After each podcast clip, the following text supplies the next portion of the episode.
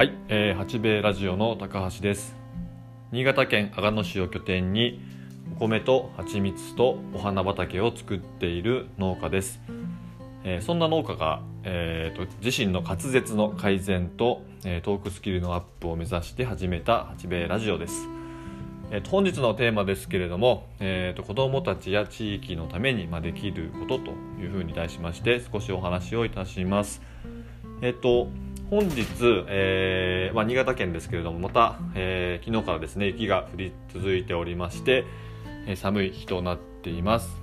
えそんな中、えー、と私午前中ですけれども、えー、と胎内市にあります、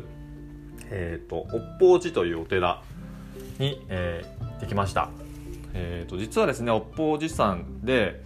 えー、と八兵衛はあの蜂蜜を採取しておりましてその北方寺蜂蜜と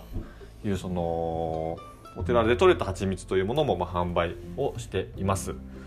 えっとその、まあ、取り組みについてはまた後日改めて少しお話しできればなと思うんですけれどもそのまあ北方寺山、えーもう建立1300年ぐらい経っているすごくあの、まあ、歴史あるお寺でですね、えーそちら、えーまあ、行った理由としましてまだうんと全貌というかまた、えーはっきりちょっとお話しすることは、えーできないんですけれども、えーと八兵衛とその北方寺山とその、えー八兵衛が連携している福祉事業所のクローバーさんとで、えー実は少し新しい、あのー取り組みをですねこの3月の、えー末頃からちょっと始める予定にしております。まあ、新しい取り組みといいますかそのもともとあの、えー動いているその、まあ、大きな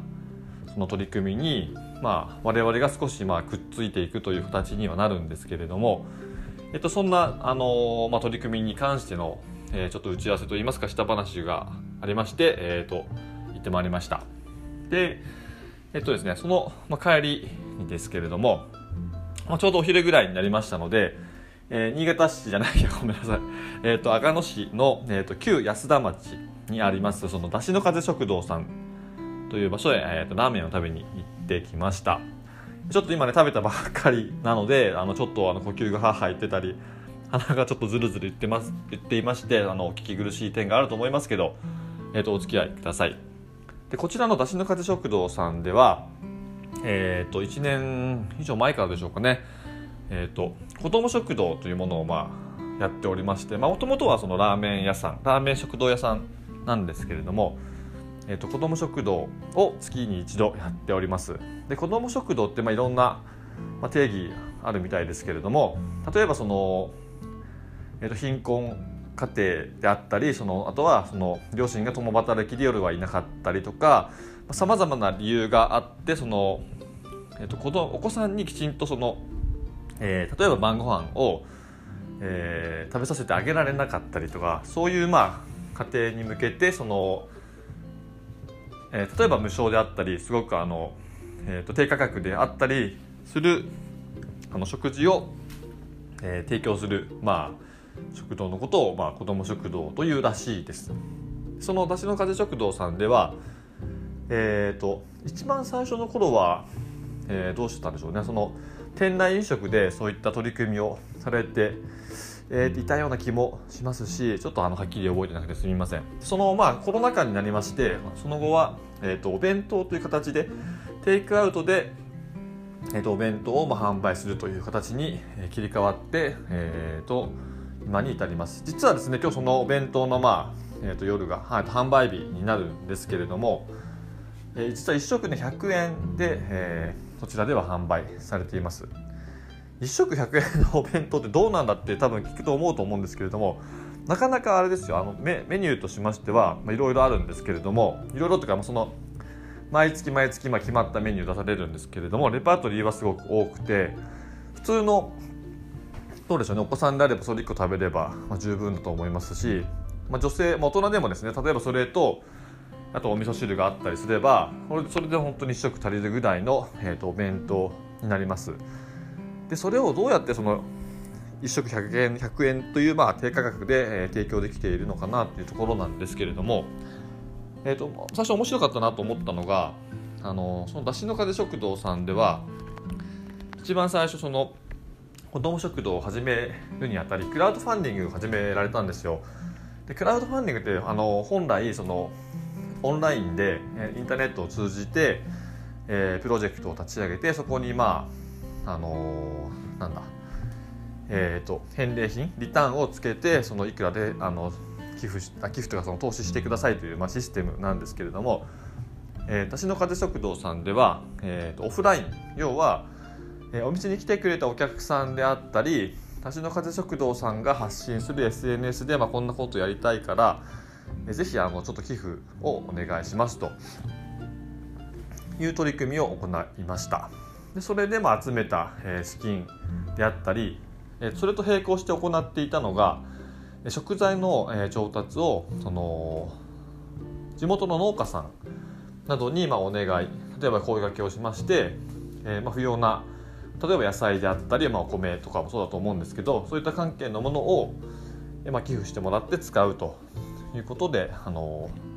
継続されています。で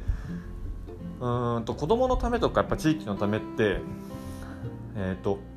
口に出すのって割とまあきれい事みたいに簡単に聞こえるんですよね。で確かにそういう風なニュアンスでもしかしたら使っている人もいるのかもしれないんですけれどもそれをやっぱりやっぱり1年以上継続させていくっていうのはあのまあ、本当にそこに熱意を持ってまたそこをすごく大切に子どもたちだったりその、えーと地域のことを大切に思っているからこそまあ、できる取り組みなんだよなっていうのを、あのー、私はその、えーと、横からというかそばから見ていてすごく感じています。なので、あのー、まあ、人柄であったりそのスタンスであったりやっぱ考え方っていうのがお客さんにやっぱり共感されている部分はすごく多いんだろうなというふうに思っていますので、まあ、当然そういったファンの方があのそういった支援であったり食材提供もされていらっしゃるんだと思いますなのであのすごくあのまあ、一生懸命されていて尊敬に値する方だなというふうにオーナーの方については、えー、感じています。で八兵衛でもですね、あのー、まあ、毎月毎月あのそういったお弁当を、え買わせていただいたりもしているんですけれども蜂蜜の提供もまあほんの少しですよね。蜂蜜ってそんなに、ね、使うシーンがなかなかお弁当だと難しかったりもするのかもしれませんが、まあ、わずかな量ではあるんですけども使っていただいております。でそのお弁当もあの購入させていただきながらえ普段のあの例えば外食の、えー、シーンでもですね、えー、ラーメン食べたいなという時は私の風食堂さんにあの行きたいなというふうに思っております。なのでもしあのこの発信を聞いてですねえっ、ー、と近くあ近くじゃなくてもまあいいんですけどももしそういった興味があったりとか食べてみたいなと思われる方はですね是非一度その赤野市の旧安田町にありますだしの風食堂さんに足を運んでいただけると、えとても嬉しいですしその女の方も、え喜んでくださるのではないのかなというふうに思っています。で今日食べてきた私のラーメンですね。お昼ご飯に食べたラーメン。結構あの写真だったり動画映えするような、ラーメンをあのちょっとオーダーしてまいりましたので、こちらですねちょっと動画簡単な動画にして、えーと、八兵衛のインスタグラムに、えーと、今日の夜のお弁当と一緒に動画としてあげたいなと思っておりますのでそちらの方もぜひよろしければ、えー、ご覧いただければと思います。でまあその、え、冒頭申しました、えーと、私たちその八兵衛とあじゃあおじさんとお風呂場さんと八兵衛の取り組みについても、えーと、子どもと食堂さんにですねちょっと通じる部分も、えー、実はございます。うん、そうですねなのでこちらの方も、えーとまあ、詳細が話せるように話せるようになりましたら、こちらのラジオの方でも、えー、きちんとお伝えできればなというふうに思います。えーと、そんなこんなで、えーと、本日は、えー、子どもたちや、まあ、その地域のためにやれることということで、えーと、新潟県阿賀野市の田しの風食堂さんの、えー、子ども食堂のお弁当について少しお話をさせていただきました。田しの風食堂さんいつもありがとうございます、えー、今日のラーメンも本当に美味しかったです、えー、今日も、え新潟県寒いですけれども風邪ひかないように頑張っていきましょう。それではさようなら。